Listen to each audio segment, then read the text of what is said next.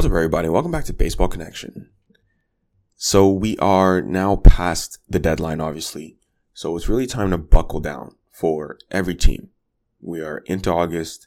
You know, sometimes you call these the dog days of August because this is when players are physically tired. You know, the season has been going on for a while and it's natural, but this is really when teams have to buckle down as they prepare for the stretch run because there are two months left in the regular season. So if you are, if you are, you know, in the hunt for the playoffs, you can't really afford to go on any kind of losing streak or anything like that because other teams will come for you and there won't be as much time afterwards to make up for lost ground. So this is where we are right now.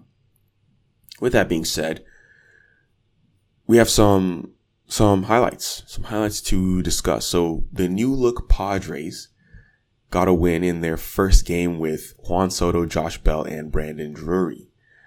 I mean, Brandon Drury got things started in the first inning, hitting a grand slam in his first Padres at bat.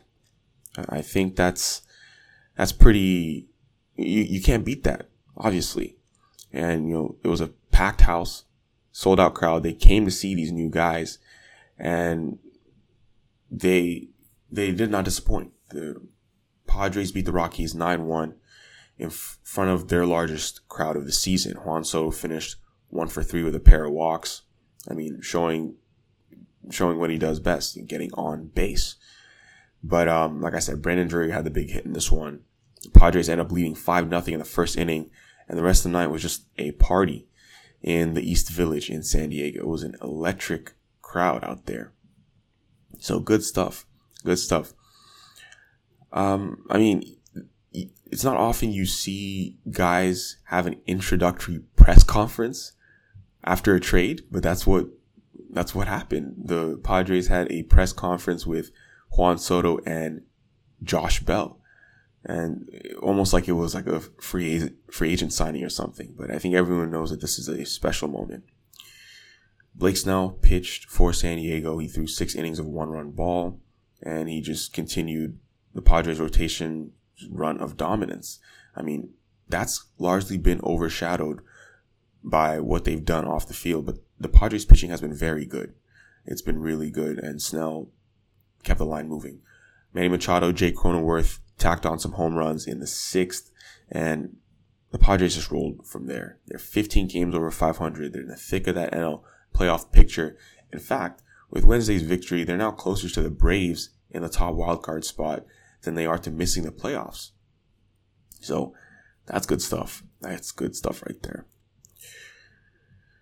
Moving out to New York, where the Mariners were playing the Yankees. So Luis Castillo was on the mound for Seattle, and he looked very good. He was masterful in his Mariners debut. The M's got a 7-3 victory at Yankee Stadium. And, you know, some people were starting to say that Luis Castillo reminded them of vintage Felix Hernandez.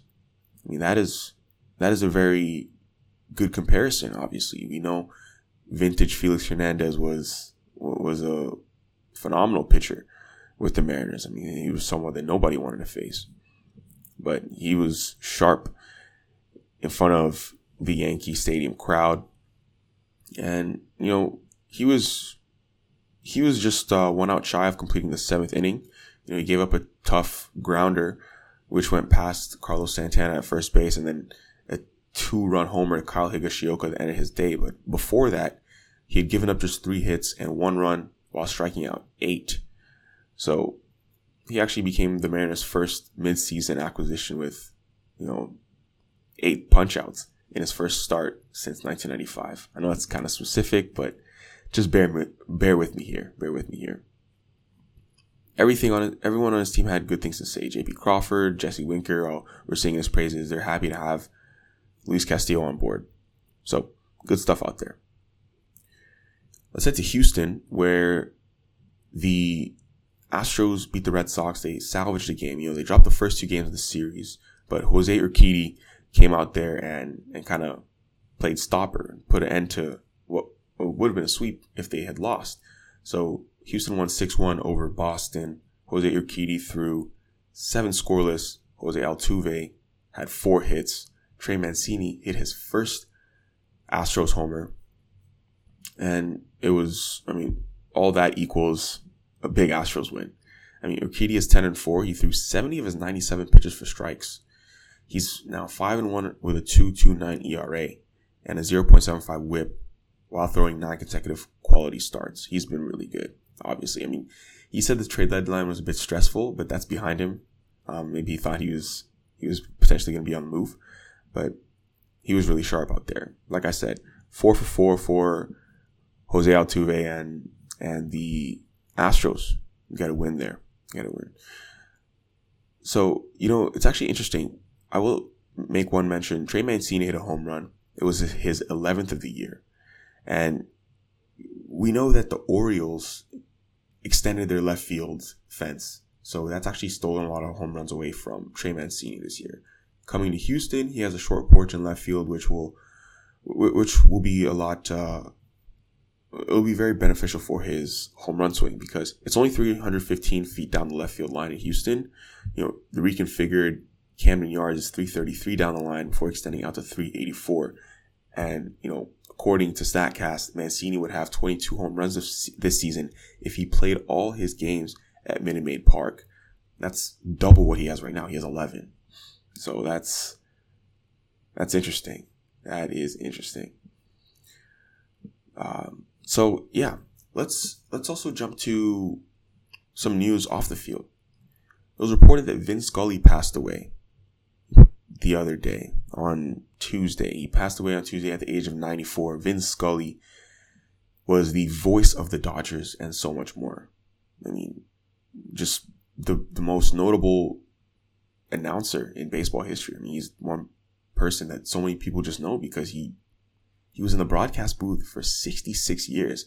I mean, this dude saw he saw Jackie Robinson play. I mean, he that's that's how how long he worked with the Dodgers and he wasn't just there for a long time. That's not just what made him memorable. He was actually a very good announcer because Vin Scully, what I liked about him is that he was a storyteller. So you could turn on a Dodgers game. Vin would be, would be in the booth and time would go by and you wouldn't really tell because he, he, he filled all the dead time with good stories. So he'll be telling a story and then be like, oh, the one, one pitch comes in, there's a fly ball to deep center. And then he'll pick up and tell a story about Sandy Koufax or something to, to really fill the dead time with good stories. And he, that was a, a, talent of his. So, um, that's, uh, you know, he lived a, obviously a very long life and he was well recognized and he was, um, a treasure to the baseball world. So, yeah, gone but not forgotten, Vin Scully. So, that is what we have for today. Just a little bit of a short one, but if you enjoyed this, please share it with someone who'd be interested, and we'll see you next time on Baseball Connection.